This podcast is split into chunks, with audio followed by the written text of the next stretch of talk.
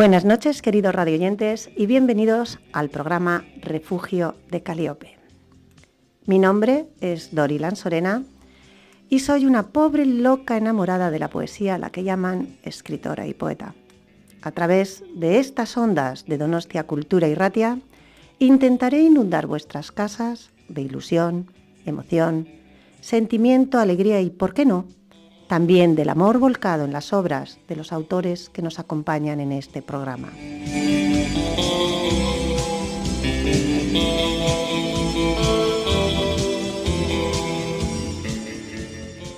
La vida es poesía.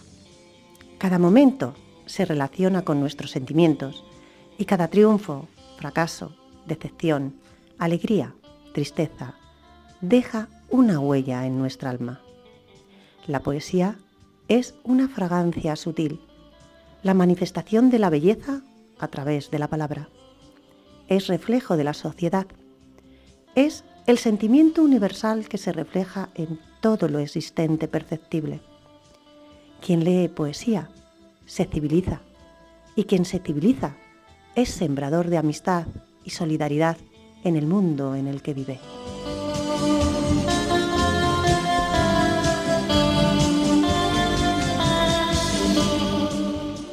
El poeta es un observador de la vida.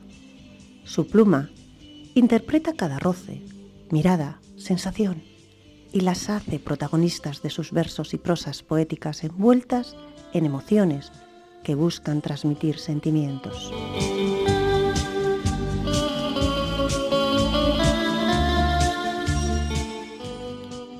Todo lo que nos conmueve es poesía. Podemos decir lo que queramos cuando queramos, elevar los sentimientos del amor, dar nombre a lo innombrable y comunicar lo desconocido. Es la clave de la libertad.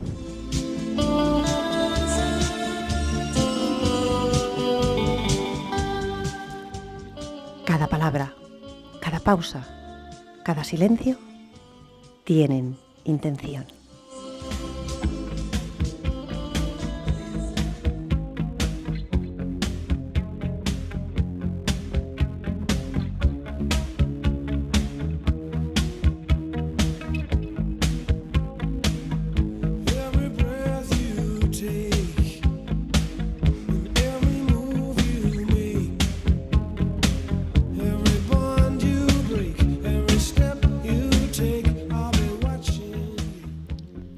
Cuando sobre el papel la pluma escribe, a cualquier hora solitaria, ¿quién la guía? ¿A quién escribe el que escribe por mí? Orilla hecha de labios y de sueño, quieta colina, golfo, hombro para olvidar al mundo para siempre. Alguien escribe en mí, mueve mi mano, escoge una palabra, se detiene, duda entre el mar azul y el monte verde con un ardor helado, contempla lo que escribo. Todo lo quema, fuego justiciero, pero este juez también es víctima y al condenarme se condena. No escribe nadie, a nadie llama. A sí mismo se escribe y en sí se olvida y se rescata. Y vuelvo a ser yo mismo.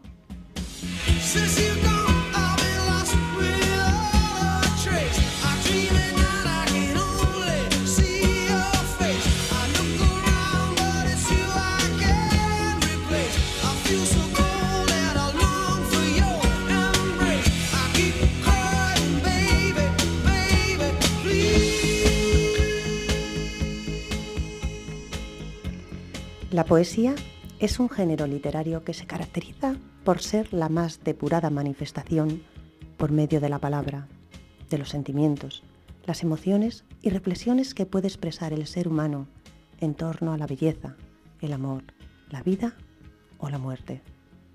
Antiguamente, la poesía se escribía únicamente en versos. Sin embargo, la poesía moderna se caracteriza por el predominio del verso libre donde el autor tiene libertad total para organizar los versos sin ataduras de rimas o métricas. Aún cuando todos reconocen sin dificultad el género poético, resulta difícil definir con precisión la poesía. Cada poeta parece tener una idea distinta de lo que es su arte y de hecho la reflexión sobre la poesía es el tema de muchos poemas. Para Becker, la poesía era algo misterioso que las palabras apenas alcanzaban a expresar.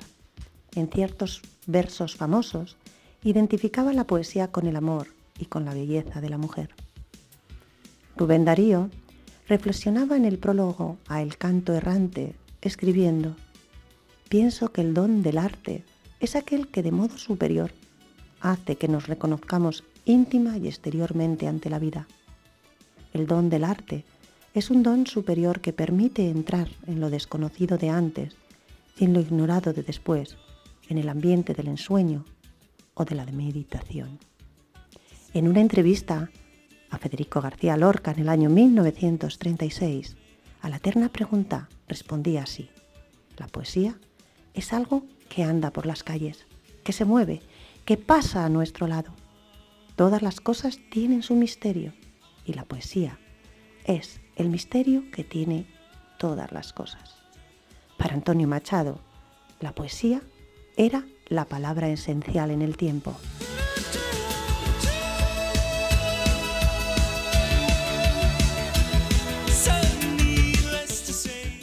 Antonio Gamoneda llega a afirmar que la poesía no es literatura y lo explica diciendo que la literatura es una creación humana grandiosa, pero la literatura es ficción y la poesía es realidad.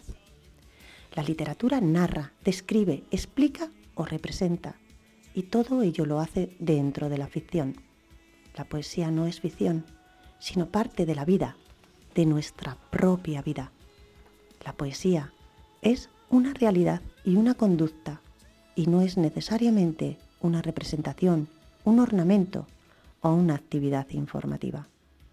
En definitiva, cada poeta tiene su propia definición.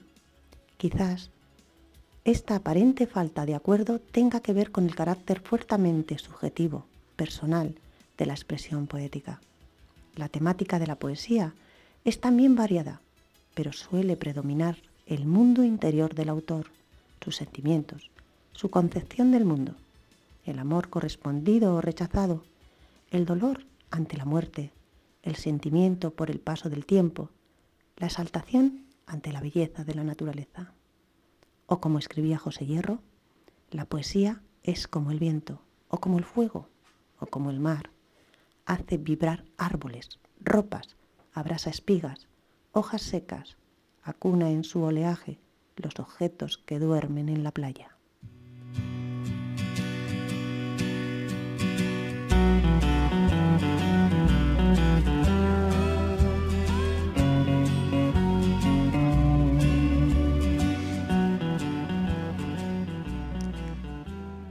Fuimos una generación del siglo pasado que defendió verdades con el entusiasmo de los poetas jóvenes.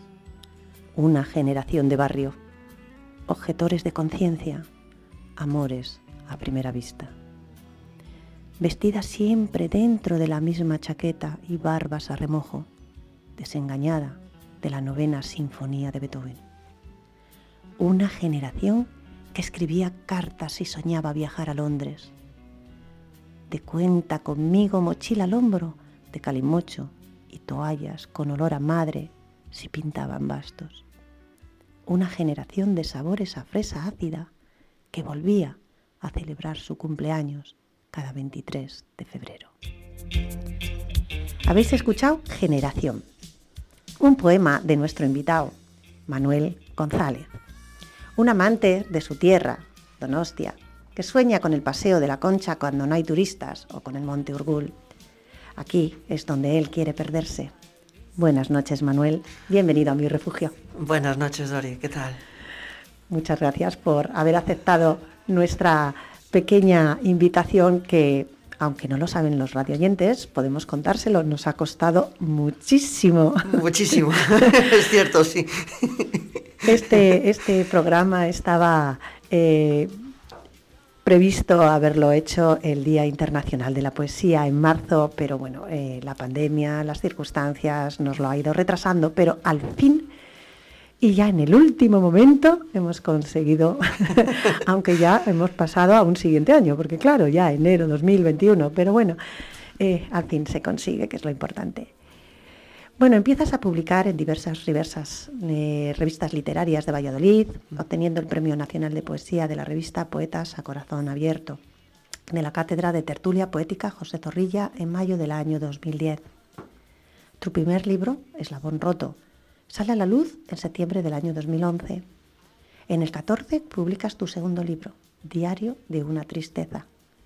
En mayo del 2015 se te otorga el Premio Nacional de Poesía Treciembre con tu poemario Interiores.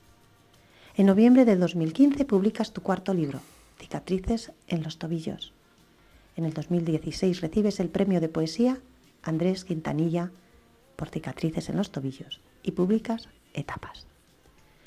Has sido incluido en varias antologías y aún así te defines como un aprendiz de la poesía a la que miras siempre de frente, que es como se miran las cosas hermosas de este mundo.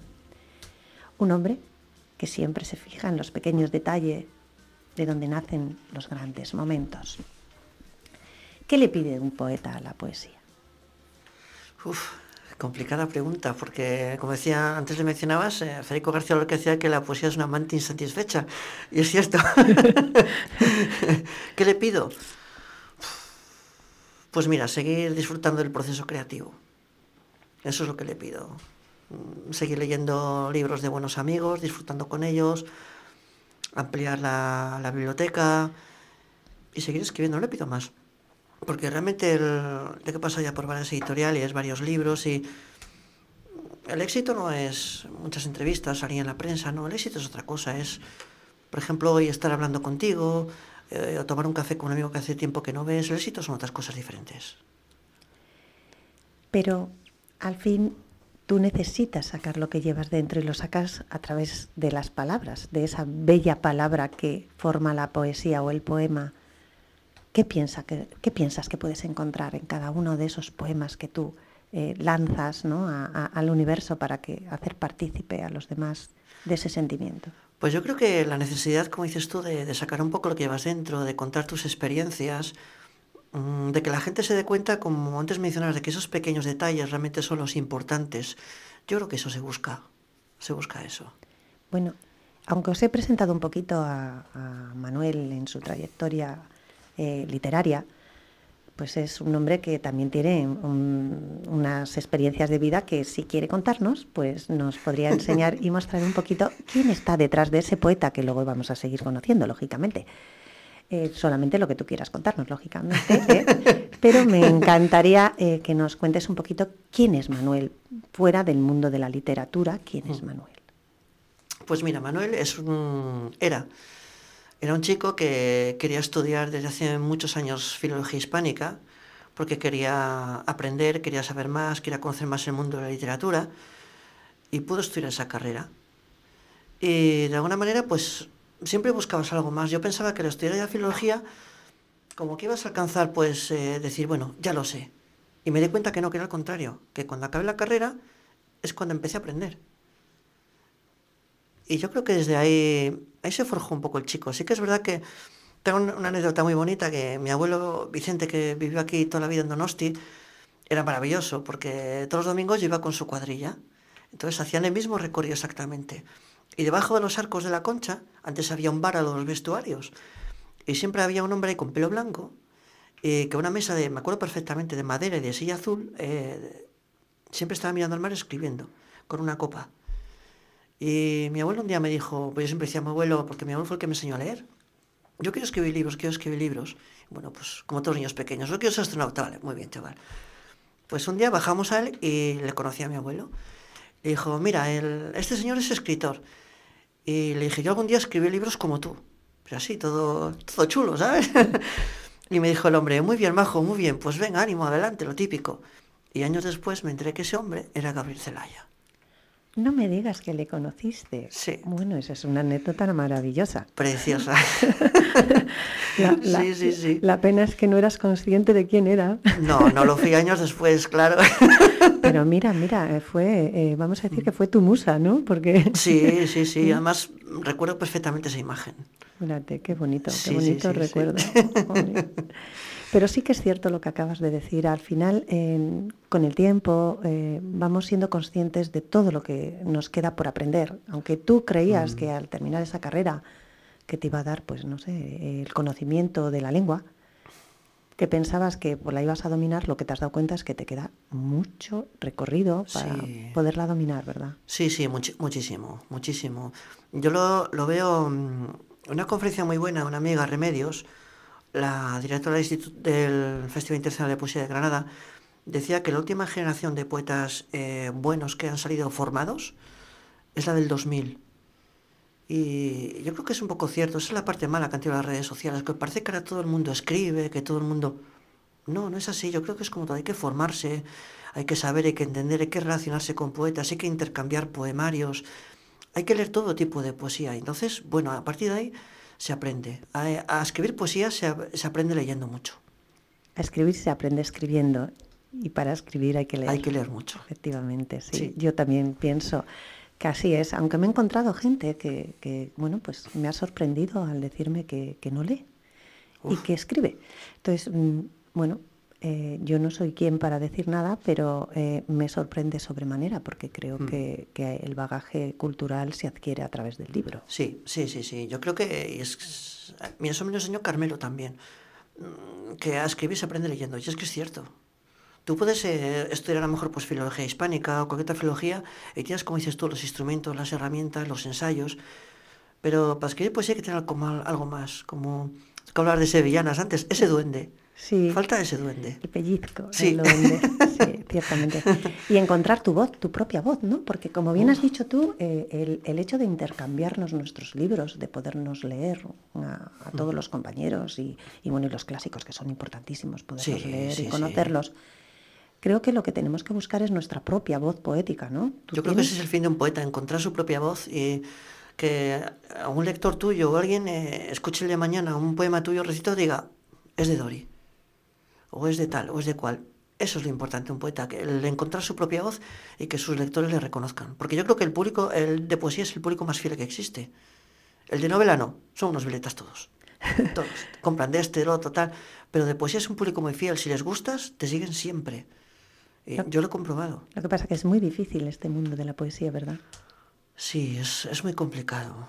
Porque es un mercado mucho más reducido que el de la novela. Eh, como decía Juan Ramón Jiménez, la poesía es la, somos la inmensa minoría.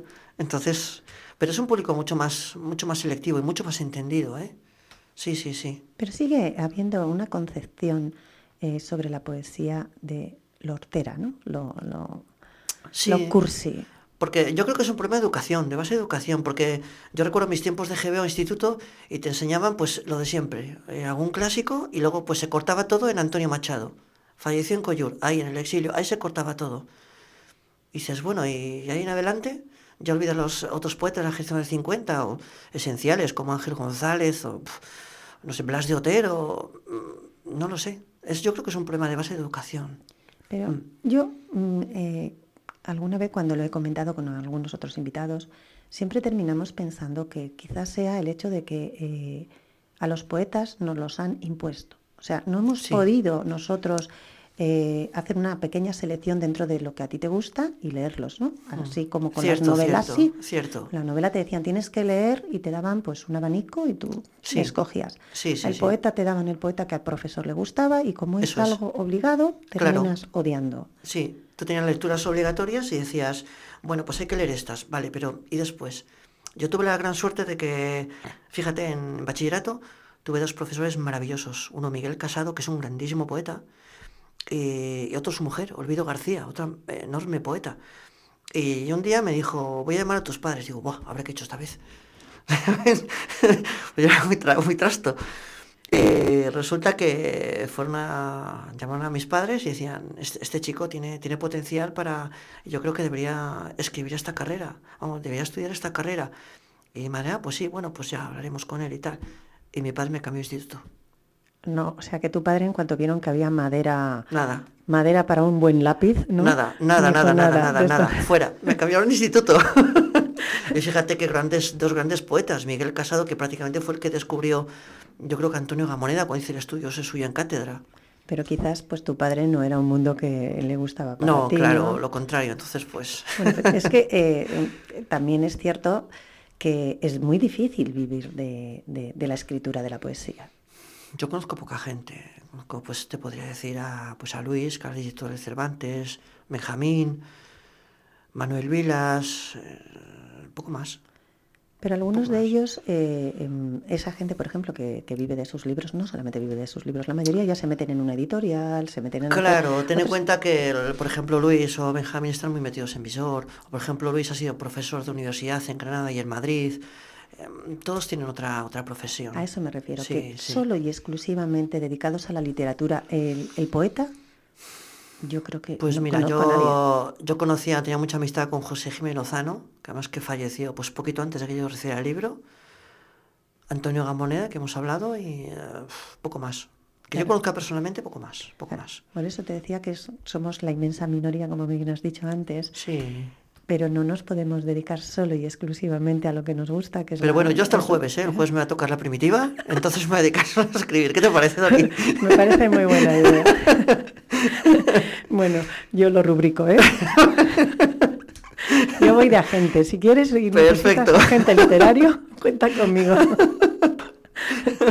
Pero bueno, volviendo a la realidad, ojalá te toque, pero volviendo a la Ojalá, realidad, ojalá. ¿eh?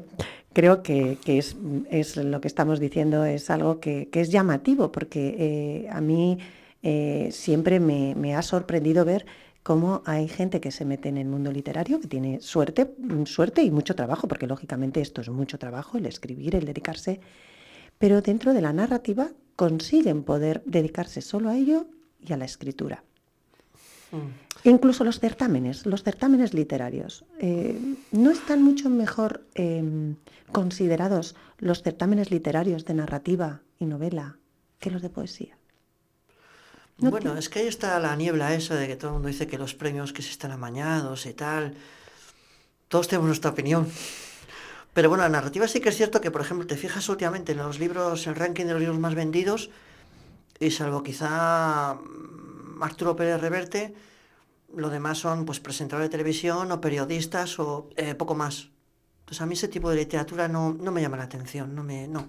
Pero eso es indicativo al final de que eh, lo que más valora la gente no es eh, verdaderamente La literatura en sí. el es. valor de esa literatura, Eso es. sino que lo que les Sino el autor que lo ha escrito. Eso es, Eso eso es. es. O sí. sea, siguen a la periodista de a turno que ha salido en la tele, que está metido en un círculo donde pues les conocen por mil causas, Eso es. saca un libro y como, claro, la editorial reconoce que va a ser, bueno, Ellos hacen de mercado y saben que van a sacar tantas ventas, pues evidentemente, pues sí, es así. claro, eso es lógicamente así. una editorial no es una ONG y quiere tener unos beneficios. Todas las editoriales. O sea, todas las editoriales ya, ya calculan más o menos lo que, lo que vas a vender. Eso, eso lo saben. Además tienen todos un programa en el que tú, por ejemplo, si vas de una editorial a otra, es un programa como saber los libros que has vendido. Ya es muy difícil que si entras en una editorial grande, eh, si vendes poco, que vuelvas a publicar. Es muy difícil, por no decir imposible. Ya es prácticamente imposible acceder a una gran editorial, pero si vendes poco ya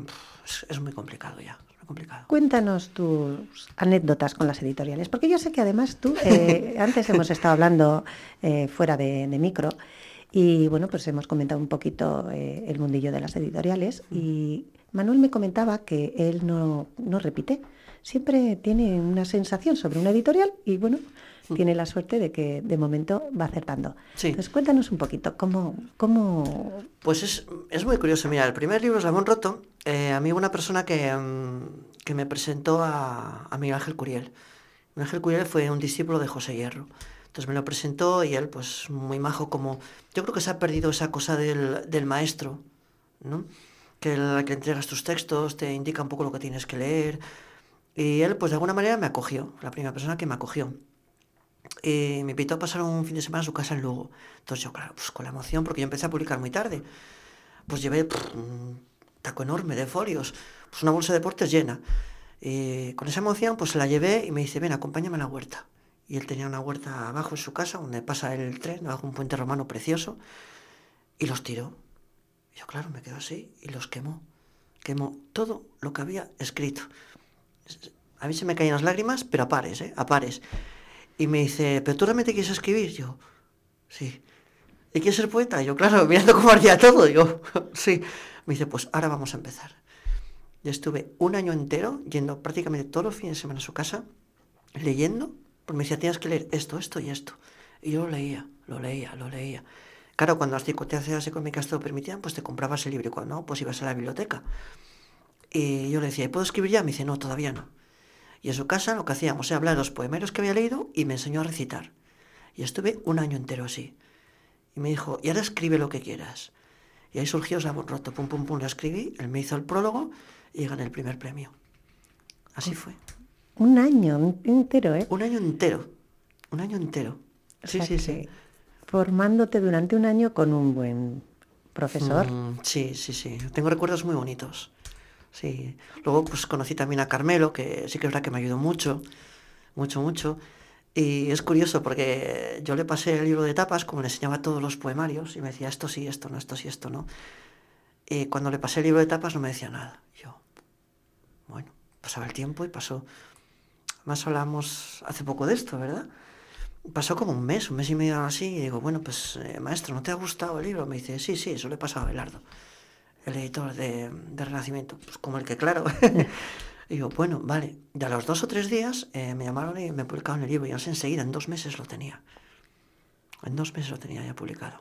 O sea que, bueno, aquel trabajo eh, que a ti te, te, dejó con toda la lluvia en tu mirada, sí.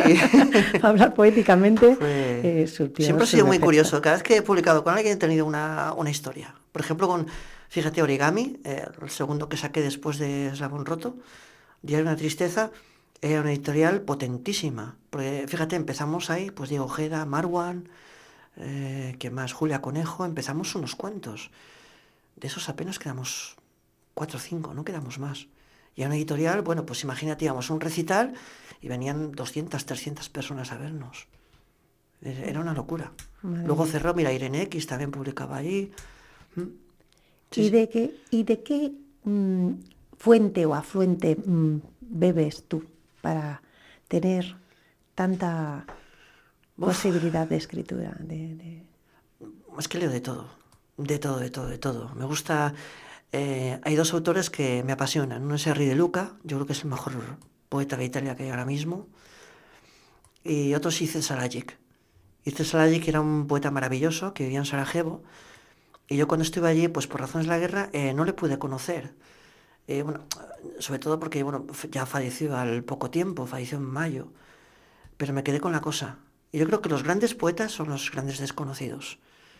Mira, yo mm, ahora el día 24 no había pedido ningún regalo. Y claro, aquí viene el lenchero. Entonces el lenchero me trajo dos, libros de poesía maravillosos. Una antología de Brines de Gutenberg, Galaxia, preciosa, que son ediciones muy cuidadas. Y una de un poeta, Polkowski de Jan, que llevaba tiempo buscándolo. Y que no, hay, no, no había ninguna traducción. Y efectivamente, yo tengo una. Tienes una. Maravilloso. Me gusta mucho ese tipo de poetas del este. Me gustan mucho. Mira, yo no les he leído. Tendrá que ser un buen descubrimiento. Sí, sí, Polkowski es un gran poeta. Bueno, ¿y tú que has abierto la caja de Pandora? Estuviste en Sarajevo. ¿Eso te ha tenido que marcar? ¿De alguna manera? aquella época fue muy dura porque, mm, mira, yo estaba en cuarto de carrera y bueno, entonces en, Filología Hispánica eran cinco años, bueno, luego las prácticas, el CAP, ahora grado español son cuatro. Entonces yo estaba en cuarto y claro, entonces eran los tiempos de la Mili. Entonces, yo creo que rellené algo mal. La había pedido por dos años y la rellené por uno, seguro. en febrero, cuando yo estaba en quinto, me llega la carta de incorporación. Digo, ¿y ahora qué hago? Pues claro, tenías que incorporarte a los 20 días. Bueno, pues me incorporé y tal, bueno, pues cerquita de casa, bueno, todo estupendo, estaba todo bien. Y bueno, pues lo típico, que estás en el cuartel, pues viene a verte la Guardia Real, viene a verte la Legión, los paracaidistas. Bueno, pues a mí no se me ocurre nada más que irme con los buenas verdes. y yo, claro, pues típico chico que pues que, había tenido todo, que pues, pues viejito, como se dice, ¿no? Y todo el mundo va, no vas a aguantar, no vas a aguantar, no vas a aguantar. 15 años. Y total que no pude ni llamar a mi madre. Y que cuando llamé a mi madre digo, mamá, que oye, que estoy aquí en el cuartel. Bueno, ¿y vienes a comer? Digo, no, que es que estoy en La Coruña. ¿Pero qué has hecho esta vez? No, mira, que no me he venido aquí. Era, era, era, era pijito, pero era revoltosito, porque cada vez que, hace- que llamabas a casa del el instituto era ver qué había hecho. Sí, en- sí, en sí, igual. Coruña. o sea, igual, igual. Eh, pues yo estaría allí en la unidad de operaciones especiales como, llevaría como 6, 7 meses. Y de repente un día eh, suena la alarma y nos dicen, venga, maniobras, pum, pues recoges el equipo y tal, recoges el armamento. Y de repente dices, no, oye, ¿cuánto dura el viaje? ¿Cuánto dura el viaje? ¿Cuánto dura el viaje? Cuando nos hemos dado cuenta, estamos en Barajas. Estamos en Barajas, vemos que está ahí la, la décima bandera de la Legión y la zapac de los paracaidistas. "Mm, vaya maniobras tan grandes, ¿no? Así, tan, tan secreto todo. Y de repente empiezan a venir los, aviones de Iberia, nos dicen, a ver, el grupo sexto de operaciones especiales, ese avión, subimos y destino, Sarajevo. Pues imagínate. Y viéndolo en la, de mientras los veíamos en las pantallas de televisión, los soldados españoles voluntarios, yo, Voluntario forzoso. sí, así fue. Voluntario Y forzoso. aquello marcó mucho, sí, aquello fue una experiencia muy dura. Pero eso no ha formado mm, parte de, tu, de tus escrituras también, ¿no, no, te ha, Sí, ¿no te ha hecho que vomites mm, pues todas esas cicatrices que te ha quedado? sí, además, mira, en el siguiente poemario, el que hablábamos antes, eh, tengo varios poemas, esos. precisamente lo he titulado Otros Mundos, que es un verso de los versos callando que llegan a esta orilla de otros mundos, de Gabriel Zelaya, y quise titularlo Otros Mundos en- eh, por todos los mundos que han formado el mío. Entonces tengo ahí varios poemas sobre, sobre Mosta, sobre Yablanica, Sarajevo, sí. Tengo varios poemas ahí bastante contundentes, sí. Es que pienso que, que una experiencia como esa tiene que dejar mucha marca, mucha cicatriz. Sí. Y al final la poesía, como hemos dicho en, el, eh, en un principio, se basa en, en nuestras emociones, nuestros sentimientos y nuestras vivencias. Sí, son las experiencias. Eso ya un poco son las corrientes de la poesía. Y me gusta mucho pues la poesía de la experiencia, que viene, pues ya sabes bien, de Javier Egea, de Luis García Montero, que se llama La otra sentimentalidad. Yo me encuentro muy cómodo en esa poesía. Entonces, sí que verá que juegas un poco realidad, ficción, ¿no? Pero es donde más cómodo me encuentro. Bueno, yo creo que mm, en todos los poemas hay un poquito de, de la piel del que escribe. O sea, En todo, sí. eh, aunque juguemos mucho con la ficción y Sí, con sí, sí. la tercera persona, al final eh, yo siempre digo que los girones de nuestra piel están ahí. Sí, Porque todo nace desde nuestro corazoncito y nuestra alma, ¿no? sí, es como esa frase tan bonita que dice, me ha dicho un pajarito que estamos hechos de historias. Sí. Eso es, estamos Sí, hechos sí. de historias. Bueno, a mí me encantaría eh, escuchar en tu propia voz eh, pues un, un poema, que nos recitaras algo. Perfecto. Y así pues la gente también que como también recitas y lo haces muy bien, pues que te escuchen. No solamente me escuchen a mí. ¿eh? Pues a mí ya, ya están un poquito cansados de oírme siempre No, la misma voz. no. Hay un hay un poema que a mí me gusta mucho que se titula Domingos, de este último libro, Días de Abril. Bueno, último me gusta decir nuevo, último nuevo, parece que ya no vas a escribir más. Y toda la gente ¿verdad? tiene la costumbre de decir, este es el último. Dice, no, este será el nuevo. Se titula Domingos y dice así. Miro alrededor. En el escritorio, las plumas reciben al sol. Recuerdan otros tiempos cuando escribían contra viento y marea. Me asomo a la ventana. Quizá te vea llegar detrás de esta ciudad de árboles desnudos. Las nubes son más nubes en los cielos del extrarradio. Sus pájaros no entienden de exclusiones en espacios aéreos. Necesito música. Me abra Vivaldi como unos muebles recién comprados a su nuevo hogar. Salvo tu encuentro y celebramos octubre en el pasillo. Sabes a estrella joven, seré breve, no vuelvas a marcharte. Contigo, incluso los domingos, me sonríe la vida. Qué bonito. Muchas gracias. Precioso. Para mí, yo que sé que estás trabajando en el siguiente, sé que este no es el último, pero ¿para cuándo vamos a ver el siguiente? ¿Para cuándo va a haber otro nuevo? Pues no lo sé, quizá buena fecha sería Navidades del próximo año. Navidades o un poquito antes de primavera del siguiente. Porque yo creo que, que su libro, igual que tiene un proceso creativo, también tiene su recorrido. Entonces, A mí no me gusta, por ejemplo, sacar un libro cada año. Lo, lo hice, pero porque coincidió que gané el premio, luego me editaron etapas. Pero yo creo que un libro no puede tener un año solo de recorrido. Yo creo que debe tener más, debe tener más. Aparte de que supongo que eh, cuanto más escribes, más te exiges a ti mismo a la hora de, de, de, de, crear un poema, ¿no? Sí, sí. De hecho, yo cuando, cuando finalicé etapas digo, este es el techo, no hay más. O sea, esto no, no se supera o esto ya no, no, no. Y siempre me cuesta mucho empezar un nuevo libro, mucho, muchísimo, mucho. Pero la primera vez que me ocurrió lo contrario es con otros mundos. Quizá como tenía esa necesidad de escribir ciertas historias desde que era niño hasta ahora, yo creo que con el nuevo poemario por eso no, no me ha ocurrido eso. Lleva ya gestándose dos años y pico por ahí aproximadamente. Siempre tienen el mismo hilo conductor dentro de tu libro, quiero decir, cuando tú eh, creas tu poemario, porque estás diciendo que te cuesta comenzar, ¿no? Ya, empiezas con la idea de que quieres que todos los poemas de ese libro tengan el mismo hilo conductor. Sí, yo creo que el hilo, el conductor de un poemario tiene que ser de las primeras cosas. Primero la idea central, pues yo quiero escribir sobre esto. Y sobre esto puedo escribir eh, de esta manera, eh, de esto, esto y esto. Entonces tú vas haciendo pues como un esquema. Y cuando tienes ese esquema con todas las variantes, pues ya le vas dando forma. A mí me gusta mucho escribir bocetos, bocetos. Entonces yo creo que primero escribes como un boceto general, a lo mejor pues 10, 15 poemas, y vas trabajando. Y sobre eso yo creo que ya, es, ya dejas de mandar tú. Ahí te va mandando el poemario. El poemario te dice qué poema va a abrir el libro, qué poema lo va a finalizar, cuál es el lío conductor. El poemario te lo dice todo. Es el que manda. ¿Qué rutina tienes a la hora de escribir? ¿O no tienes rutina? ¿Eres anárquico? Pues soy anárquico para todo. Sí. para, para, todo. soy un desastre. da igual.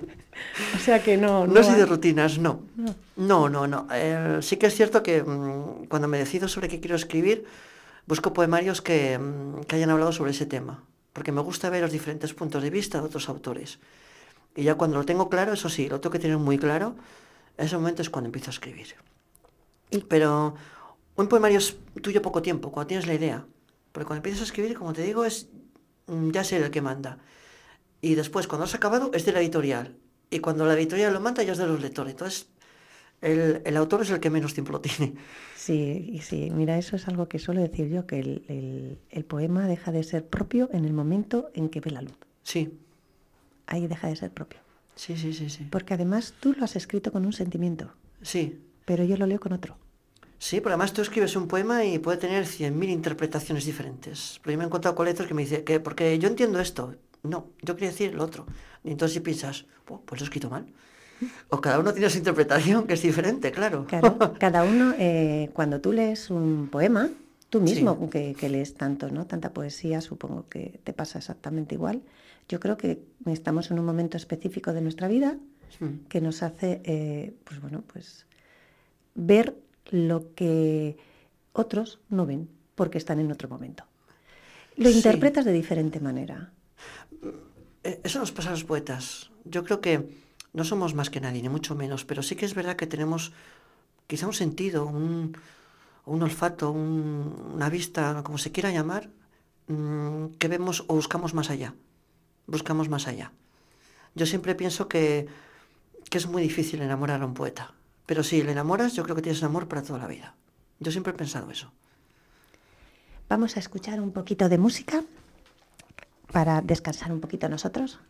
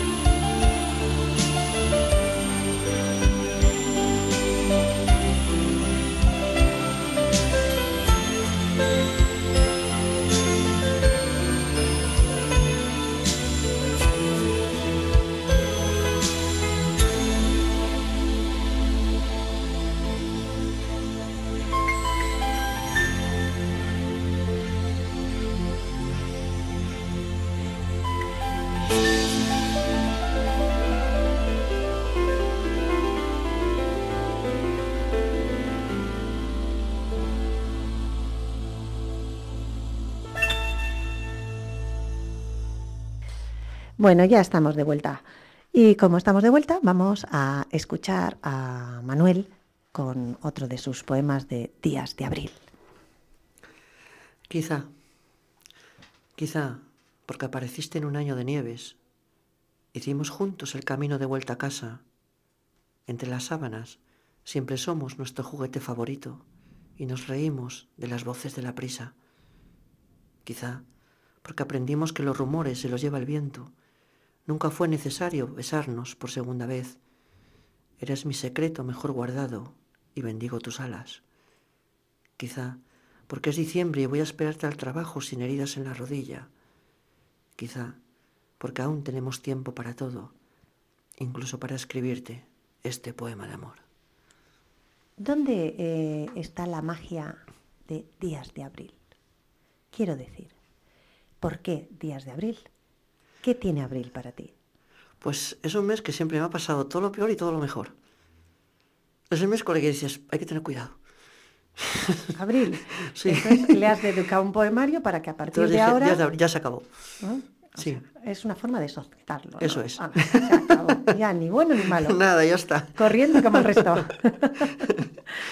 ¿Quién es tu mayor crítico? mi pareja. Mi pareja. ¿Sí? Sí. ¿Le lees cada poema que haces? Sí, suelo leerlo, aunque no me, no me suele gustar mucho, ¿verdad? Porque fíjate, es curioso, me da vergüenza leerlo. ¿Sí? Sí, me da, me da vergüenza leerle. Siempre me dice, léeme uno, ¿verdad? Y me da, me da vergüenza, me da reparo. Y luego, quizá el mayor crítico que he tenido ha sido José. José, claro, era un premio Cervantes, entonces leer para él o entregarle un poemario, decir, échale un vistazo, era mucho compromiso. Pero era, encantador, era maravilloso. Vértigo era lo que te daba, era vértigo, ¿no? Sí, porque además, la primera vez que le conocí, pues me dieron su teléfono a través de una amiga común y me decía, llámale porque tiene ganas de conocerte. Entonces le llamo y concierto una entrevista. Hoy hasta su pueblo a verle y me abre su mujer, Angelines, y me dice, está ahí en, la, en el jardín. Porque tenía una, la típica casa eh, pues molinera, que un jardín muy grande, y enfrente otra casa más pequeña donde guardaba su biblioteca. Maravillosa, por cierto. Y total, que me acerco ahí, pues claro, la que ves un premio Cervantes y dices, Buah, bueno, me la, miro así, se da la vuelta, pues era también así, pues bajito, de estatura, así. Se me queda mirando, me dice, tú eres Manuel, ¿verdad? Digo, sí, sí, soy yo, maestro, ¿Cómo, ¿qué tal? ¿Cómo está usted? Me dice, espera, pues le daba el sol, de repente saca unas gafas de sol, se las pone, gafas de sol que por encima tenía una línea de, de lucecitas rojas fosforescentes. bueno, bueno, lo que me pude reír aquel día. Oh, maravilloso, eso, Eso posiblemente sería para romper el hielo. Sí, bueno, maravilloso. Era un ser entrañable. Yo además no podía tomar azúcar. Yo cada vez que iba, antes de tocar el timbre, eh, me dejaba la, abierta la verja y debajo de un tiesto le dejaba una bolsa de gominolas. O muchas veces cuando estábamos en su despacho trabajando, me decía, pide una Coca-Cola, que es, que es para ti. Vale, vale, porque su mujer no le dejaba beberla. Se la pedía, la bebíamos a medias. y tengo fotos entrañables así con él. claro, claro. Como no. Además, yo creo que todas esas cosas eh, hay que guardarlas en, en, el recuerdo. En el recuerdo más, más nostálgico que uno. Sí, sí, sí, sí, sí, sí. Pero bueno, esas son las pequeñas historias sí. que, forman tu historia. las que estamos hechos, sí. que forman tu historia. Bueno, ¿cómo mm, eh, sientes tú que un poema está ya terminado, está redondo, no hay que tocarlo más? Pues mira, eh, me dijo una vez Carmelo que eh, cuando un poema está acabado, tienes que recitarlo varias veces en voz alta, con música de fondo, y a ver si te suena bien. Así sí que está terminado. Yo, de hecho, cuando acabo un poemario, como el siguiente que tengo, eh, lo dejo reposar unos días, una temporada, luego ya un poco con la perspectiva del tiempo, le doy el último repaso. Y con el tiempo, pero con más tiempo, o sea, ya después de que ya está publicado, de que ha hecho su recorrido, de que estás preparando el siguiente, ¿Qué sentimiento tienes cuando retomas y vuelves al primer poemario, al segundo poemario? Uf, de, vértigo, como decías antes. ¿Cuánto tiempo ha pasado? Las cosas que he vivido, cuántos sitios he ido, que luego no conoces ninguno porque no te da tiempo. en muchos sitios no conozco nada. Pero sí, un poco piensas pues, en todas esas pequeñas historias que han ido surgiendo a lo largo de los libros, de los viajes, de, las entrevistas, de todo, sí. ¿Y tu crítica hacia lo escrito? Hacia lo tuyo escrito, ¿eh? no hacia lo de los demás, porque creo que nuestra crítica quizás sea Mm. la más dura, ¿no? De todas. Sí, es como dices, eh, no sé por qué, pero siempre se reniega el primer poemario. Yo igual, cada vez que alguien me lo enseña, digo, Buah, ¿cómo pude escribir yo esto? Digo, escóndelo, por favor, escóndelo. pero nos pasa a todos, y es, es verdad. sí, Sí, sí, sí, es sí, cierto. sí, sí, es cierto. A mí me da vergüenza, pero bueno. Dejamos ahí, vamos a correr un tupido velo. Sí, sí, sí, sí. Cuéntanos eh, dónde podemos encontrar tus libros, porque yo creo, yo no he tenido ningún problema, creo que en cualquier librería podemos encontrar Sí, bueno, todos. Alfar es una, una- una distribución muy potente. Aquí en cualquier librería del Car lo tienes. Sí, sí, sí. Tiene una, lo importante de una editorial es la, yo creo que es la distribución. Aparte del nombre que tenga, el Car lleva prácticamente 40 años. Entonces es una editorial muy importante, muy potente. En cualquier sitio lo, lo puedes encontrar, sí. ¿Qué es lo que más te gusta de- de- del mundo en el que te has metido, en este mundo poético? El escribir, el compartir tu escritura con gente que ama también la poesía, el poder recitar, el ir a recitales, el ir a festivales. ¿Qué es lo que más te gusta? ¿Qué parte es la que más te llena? Yo creo que dos. Una, como decía antes, el proceso escri- eh, de escritura, el estar solo en casa con tu música y tachando. Yo soy, yo soy de folio y de pluma. Entonces pues, tengo un montón de folios.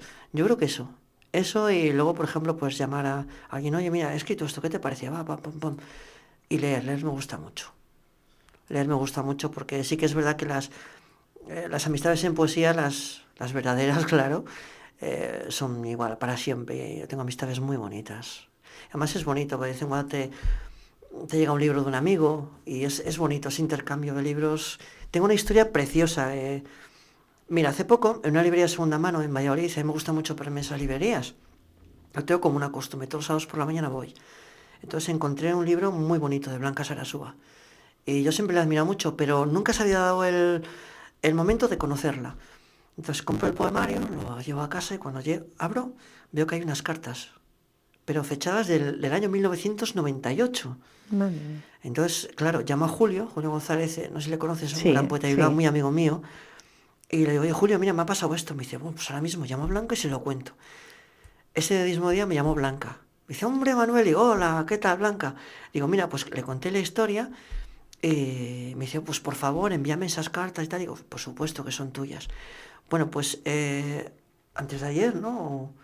Hace tres, cuatro días me vuelve a llamar Blanca y me dice que la persona que le habían escrito esas cartas eh, era una amiga suya de, de Valladolid que la había llamado y el libro donde estaban metidas esas cartas se lo habían robado en casa. Anda. Y yo lo encontré en esa librería. Entonces, claro, digo, cago la leche, tengo el libro también. ¿Cuál es? Pero fíjate dónde puede llevar, qué historias, ¿eh? Dónde puede llevar un libro y unas cartas. Una historia, me parece muy bonita. Blanca Sarasúa estuvo con nosotros aquí en, Mm. en la radio. eh, ya, pues bueno, creo que hace un año. Vino con, con Julián Morau. Sí, un buen amigo mío también, eh, qué majo. con- ay, no me acuerdo, ay, no me acuerdo el nombre. Con Infantes, el apellido. Un nombre maravilloso. Y bueno, pues tuvimos aquí una hora de tertulia estupenda. Sí, sí, sí. Se nos quedó corta, luego hemos coincidido en algún recital y Mm. es una mujer estupenda, a la cual había vuelto a invitar, pero Sí. con estas circunstancias Ah, no ha con esto, podido volver. claro, complicado. Pero sí, porque es complicado. Julián es el padrino de, de este programa, es, eh, es mi, mi Sí, yo tengo muy buena relación con él, sí. mi Hemos leído juntos varias veces. Sí, yo os conocí a los dos. eh, Sí, sí, sí. En un, bueno, a él ya le conocía, quiero decir que a ti te conocí a través de él en un recital, Sí, efectivamente. Y yo, Julián, pues mm, creo que ha venido mm, ya tres veces. La primera, ya te digo, que fue el que apadrinó el programa. Y luego, cuando cumplimos un año, le dije que, vamos, mm, tenía que venir sí o sí. claro, claro. Porque, eh, sí. Y bueno, a través de él he ido conociendo a mucha gente, esa gente que me dices, Julio, que es Sí. maravilloso, Sí, Blanca, que bueno, pues como bien dice Julián, es una, una voz poética maravillosa. pues que hay fíjate que las- los viajes que es capaz de hacer un libro, ¿eh? ¿Qué, qué anécdota. Pues le has tenido que dar una- un alegrón. Sí, sí, sí, además nos reíamos muchísimo. Decíamos, qué forma de empezar una amistad. Digo, así vamos mal. Tú como tienes unas cartas y no, tu amigo libro, ya vamos mal. Me quedo sin, bueno, te Fue quedas muy sin bien, lo bien. físico, pero te quedas con Sí, otra cosa que es mucho sí, más importante. y más bonita, sí, es ¿Sí? cierto, es cierto, sí. Y una, y una bonita historia para poderla mm, Sí. dejar eh, historia, como sí. constancia ahí en un poemita bonito, ¿eh? Sí. Dedic- dedicado a Blanca Sarasúa. Sí. qué bueno, qué bueno. Bueno, nos lees otro, porque yo a mí me encanta escucharte. ¿Qué, qué le vamos a hacer? Otro, otro poema. Otro del- de, de nuestros días de abril. El que quieras. Ahí anda buscando, buscando. A ver. Razones. Porque me improvisas, me susurras y se incendian las dudas. Sostienes el invierno sin que nada vuelva a su forma antigua. Alivias la oscuridad de mis sombras, desordenas todos los silencios y tu calor siempre está a la altura, porque diluyes toda distancia frente a la humedad del adiós, despliegas una sola caricia y el pasado no supura porque se llama felicidad cuando duermes y palpo la luz que atesora tu pecho. Precioso. Además es que tiene una voz muy bonita a la hora de mm, ese- esa musicalidad, ¿eh? Eh, hace que el poema encima coja mayor calidad. Da, da gusto, da gusto, la verdad. Eh, bueno, lo mismo que evolucionamos en la vida, evolucionamos en nuestra escritura. Y a veces esa evolución no nos gusta demasiado. No sé si a ti te está pasando en No, yo, algún no, momento. yo estoy contento. ¿Estás contento? Sí, mm, yo pensaba, fíjate, cuando finalicé etapas que me había estancado de alguna manera y eh, comencé a experimentar. Ya empecé a rumiar un poco la idea de, otros mundos, de... Una vez me dijo Rafael Sarabia, que es un poco el discípulo de la moneda, me dice, es que los poemas de amor los bordas, pero tienes que experimentar. Y es lo que hice con otros mundos y estoy muy contento con el resultado. Como te decía antes, yo creo que es el... De todos los libros, será el séptimo, mm, es con el que estoy contento. Digo, este sí. Es el que más Sí, te porque he gusta. salido un poco de mi zona de confort, que, que muchas veces es necesario hacerlo, y estoy muy contento con el resultado, sí. La evolución que tenía me gusta, porque se evoluciona tanto en la forma de la escritura de según las lecturas que, que vas haciendo. Entonces, sí. Mm. ¿Qué autores recuerdas eh, de, de tus primeras lecturas que te hayan dejado una marca suficiente como para decir que cuando te lees ves eh, su, su, su huella? Vamos a decir, no, porque al final, lógicamente, eh, no, no es que seamos, mm, pues no sé, discípulos ni copias de nadie, ¿no? Porque, como hemos bien dicho, eh, Sí. la voz poética tuya es tuya propia. Pero siempre hay alguien que te ha... Pues quizá la, la sentimentalidad de Luis, eh, la ironía de esa acidez de Carmelo. Mm, Yo creo que esas dos personas, los poemas, poemas sociales de Blas de Otero, de Gabriel de Celaya, yo creo que es algunos poetas del este como Ana Akhmatova, Tasayeva, Henry de Luca, yo creo que esos grandes poetas, Jaime Sabines también me, me apasiona, Goitisolo, esos grandes poetas. Mm. Lees más poesía que narrativa. Sí, yo leo narrativa para descansar. ¿No Para te descansar. satura la poesía? No, no, necesito mis, mis momentos de... Ahora, por ejemplo, eh, estoy releyendo otra vez un poquito a Luis, pero necesito, bueno, ya acabo de leer a Polko- Pol- Polkowski otra vez, pero necesito esos momentos sí de, mm, de coger una buena novela. Eso sí, pero yo la utilizo un poco para descansar la mente. Me gusta la novela, eh, sobre todo la novela tipo histórico, José Luis Corral, me gusta mucho Arturo Pérez Reverte, son los autores de novela que más, más me gustan. De ahí es que también puedes adquirir ideas, ¿no? Porque al sí, final siempre que escribes tienes tu, tu blog o algo a mano para, porque siempre surge algo que te, esa chispa que dices, uy, esto, y yo como tú, yo lo anoto porque no se me olvida. O sea, a mí das una lista de la compra y te voy a traer todo menos lo que tengo anotado. O sea, entonces, por eso necesito escribirlo siempre enseguida. yo siempre digo que más vale lápiz pequeño que memoria grande. Sí, por supuesto. Entonces también soy de las de apunto. Por, Por si acaso. supuesto, sí, sí, sí, sí, yo igual. Aunque lógicamente eh, esto es como cuando íbamos al instituto, ¿no? Que, que decían, pues yo no estudio, yo hago la, la chuleta, que yo copio y tal y cual, y tanto escribir, tanto escribir se lo aprendían. Pues a mí me pasa igual, ¿no? Yo lo apunto para que no se me olvide, pero luego ya no lo tengo que mirar, porque como le he apuntado, se me- Claro. se me ha quedado en el Claro. cerebro. Pero necesito. ¿Cómo definirías tu poesía? Mi poesía. Difícil pregunta. Una gran pregunta, gran y difícil pregunta, sí. Pues a mí me gusta escribir de una forma clara, eh, contundente, para que la imagen llegue enseguida al lector. Pero hay, hay personas que están equivocadas, que dicen, es que escribir de esa forma sencilla es fácil. Autores, pues mira, por ejemplo, como Carmelo, Luis Benjamín, Vilas. Eh, no, no, es muy complicado. Escribir así con un lenguaje coloquial es muy complicado, porque luego hay factores a tener en cuenta, como la musicalidad, el cierre de un poema que tiene que ser muy contundente, mm, la temporalidad de los, de los tiempos verbales. Es complicado escribir así. Es complicado, es complicado. Bueno, pero como todo se aprende, ¿no? Tú te has formado. Sí. te has formado para ello. Así que, ¿has ido a muchos cursos? ¿Has hecho cursos de...? Ninguno. Ninguno. Nunca he ido a un curso de poesía, nunca. Nunca. No. No. O sea que a ti eh, lo que te enseñaron es lo que me estás diciendo. Leer, leer, leer, sí. leer. Sí, yo sé- aconsejo eso. Aconsejo leer. Mira, Platón tenía una frase muy bonita, que todo hogar comienza con una biblioteca, compartiendo una biblioteca. Y es cierto. Y es cierto. No la había oído. Sí. Todo hogar comienza con una biblioteca. Compartiendo una Compartiendo una biblioteca. Mm, Bueno, me la apunto. Eh, ¿Sabes ya el título del siguiente? Otros mundos. Otros mundos. Sí, Es, es- ¿Cómo lo vas a titular? Ese y tengo pendiente una antología de amor, que yo creo que ya es el momento de sacarla el próximo año. Eh, también tengo el título muy claro. Y todas eran tú. Mm, bonita y sugerente. Sí, Muy sugerente. sí, sí, sí, sí. Me gusta. Creo que sé por dónde puede ir. Eh, me gusta, me gusta, sí. Eh, y fíjate, si me gusta, que tenía una idea en la cabeza y se me ha ido para preguntarle. Esto sí que ya no, no, es bueno, no es bueno. Eh, creo que la idea que, tenía en mi cabeza era simplemente decirte que aparte de, de- de eso que nos estás contando, de que tienes en la cabeza de esos dos libros, ¿qué más proyectos tienes? Pues de momento, eh, fíjate, sacaré esos dos poemarios. Lo que no sé muy bien es si uno sacarlo con una editorial española o tengo una oferta de México o publicarlo en México. En México y aquí.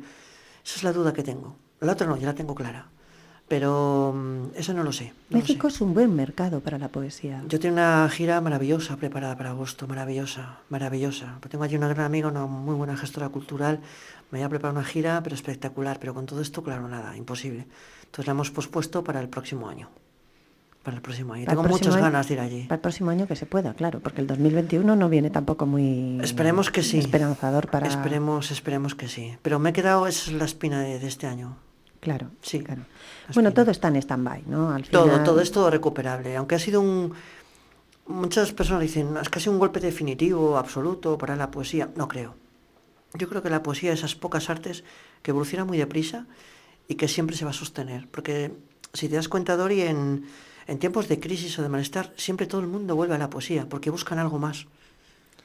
Es porque es en el momento en el que estamos más susceptibles, ¿no? Quizás eh, buscamos ese sentimiento, esa necesidad de, re- reencontrarnos, Puede ser. que en un mundo de prisas Puede ser, sí, sí. obviamos, ¿no? Sí, es- mucha gente dice, ah, yo estoy en contra de estos autores eh, eh, jóvenes, como Diego Ojeda, Marwa, tal. Bueno, cada uno es libre de lo que quiera, pero sí que es verdad que es como todo. Tú a lo mejor comienzas a leer cualquier autor, pero luego evolucionas en tus lecturas y acabas leyendo, pues, yo qué sé, pues Sabines, Henry de Luca, Brines. Bueno, yo suelo eh, comentar con la gente con la que nos relacionamos, ¿no? Que yo no soy capaz de decir qué es bueno y qué es malo, porque al final... eh, Sobre todo porque no somos quién, va a decir. Sí, y además es que creo que cada escritor tiene su lector. Claro. Entonces, eh, tú no eres quien para decir que ese lector no sabe lo que está leyendo, si es bueno o es malo. Claro. Si a él le gusta, si a él le conmueve, le Claro. emociona, pues quiere decir que lo que está escrito pues tiene, Mm. tiene valía. Efectivamente, efectivamente. Entonces, yo no soy quien, entonces no me meto. Ciertamente es lo que tú has dicho antes en las redes sociales. Hoy en día hay mucha gente que, que escribe y bueno, pues vemos que hay mucho más. Movimiento que llaman poesía o poemas. Yo la verdad es que las antes. redes sociales veo pocos muros, ¿eh? Veo el de Juan Leiva, veo el de Carmelo, Benjamín, veo el tuyo, el de Remedios y literarios pocos más, ¿eh? Pocos más veo, pocos más. Bueno, el de Julio, el de Julián sí, pero Bueno. pocos más. A ver, eh, yo creo que como todo, eh, eh, en exceso satura. Sí, sí. En Tiene su parte buena las redes sociales, pero también tiene su parte, hay que tener un poco cuidado, yo creo que es un poco cauteloso. Eso es. Sí, me decía, creo que era Coco Chanel que decía que no hay que confundir la amabilidad con coquetería. Hay que saber dónde está un poco el límite. Muy difícil. Complicado. ¿eh? Un Elbur un poco complicadito, sí, sí, es ¿no? complicado, es complicado, sí. Sí, sí, sí. La verdad es que sí, mira. bueno, no sé cómo nos va a decir nuestro técnico que vamos de tiempo. Uy, ya nos hemos pasado de tiempo, Dios mío, cómo se nota. ¿Ves? Que somos enérgicos para todo. Que estamos a gustísimo. Bueno, como no va a pasar nada, eh, lo vamos a dejar así. Y lo único, pues, eh, vamos a, a meter una pequeña poesía titulada ¿Para qué sirve la poesía? Una poesía mía. Y con esto, pues, eh, nos vamos a ir despidiendo.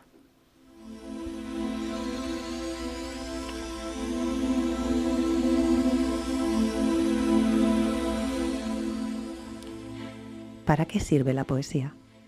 ¿Tiene alguna utilidad? ¿Ha curado alguna herida? ¿Cambió una guerra por paz? ¿Serán solo versos armoniosos que alimentan la vanidad del que tiene la habilidad de ordenarlos a su antojo? ¿Servirá la poesía para descubrir amores? ¿Para denunciar injusticias? ¿Para confesar errores? Busca halagos el poeta, busca aplausos, busca estrellas. Espera que todos digan qué hermosas rimas, qué bellas. ¿Para qué sirve la poesía? No es servicial la poesía, no tiene por qué ayudar. Ella acompaña la vida, te sostiene en el andar, te hace pensar, te contiene, te invita a reflexionar. Dice cosas que tú nunca te animarías a hablar. ¿Para qué sirve la poesía? Te vuelves a preguntar. Tal vez no tenga respuesta y no la tenga jamás. El poeta crea y escribe, la lees y ya está. La combinación perfecta. Más no se puede esperar. Lo que cambia en tu interior ya no es obra del poeta. Cuando el escritor termina, la poesía se vuela y pasa a tener mil dueños, a llenar viejos vacíos y a cumplir lejanos sueños. A cada lector le cae distinto su contenido. Depende el color del alma, si está alegre o si ha sufrido. ¿Para qué sirve la poesía? No importa ya la respuesta. Mientras haya vida en el mundo, existirán los poetas que escribirán poesías. Tú no les cierres la puerta.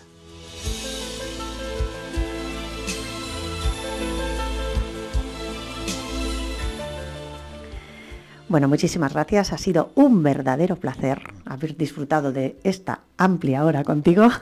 Igualmente. Eh, Será bienvenido, ¿eh? porque nos hemos quedado con muchísimas cosas en el tintero. Ha sido una muy buena charla y muy amena, en la que yo me he sentido muy a gusto. Sí, yo también con vosotros, muy a gusto, muy a gusto. Pues nada, lo dicho, os espero de nuevo en otro momento. De acuerdo, hasta muy pronto.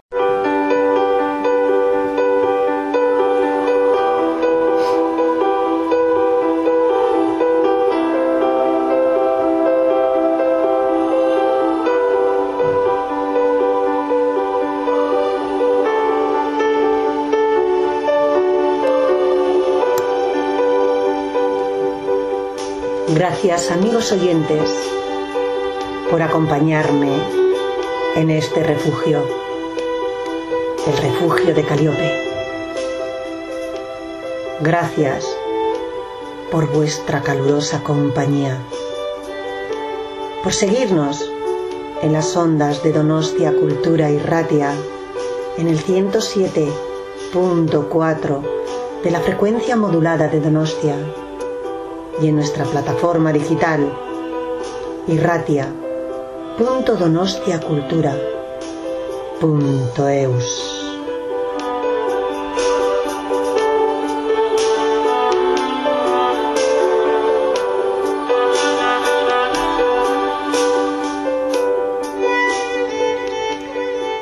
Yo te extrañaré. Tenlo por seguro.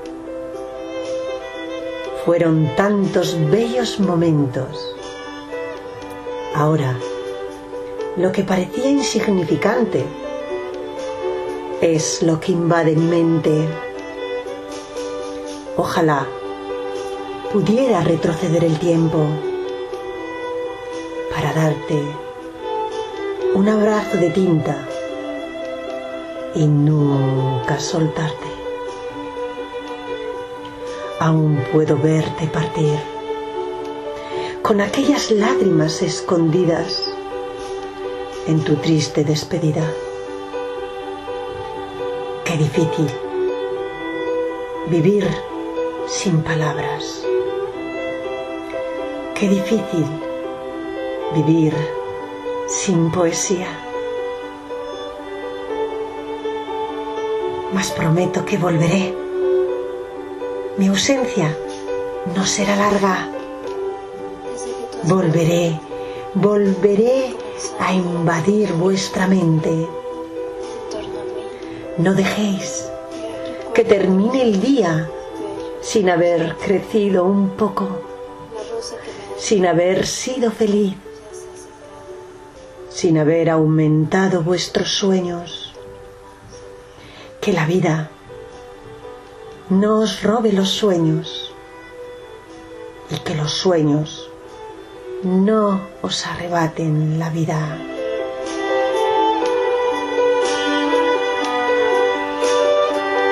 Prometo que volveré.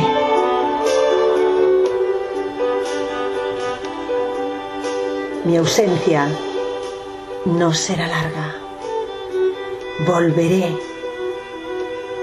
Volveré a abrazar la poesía.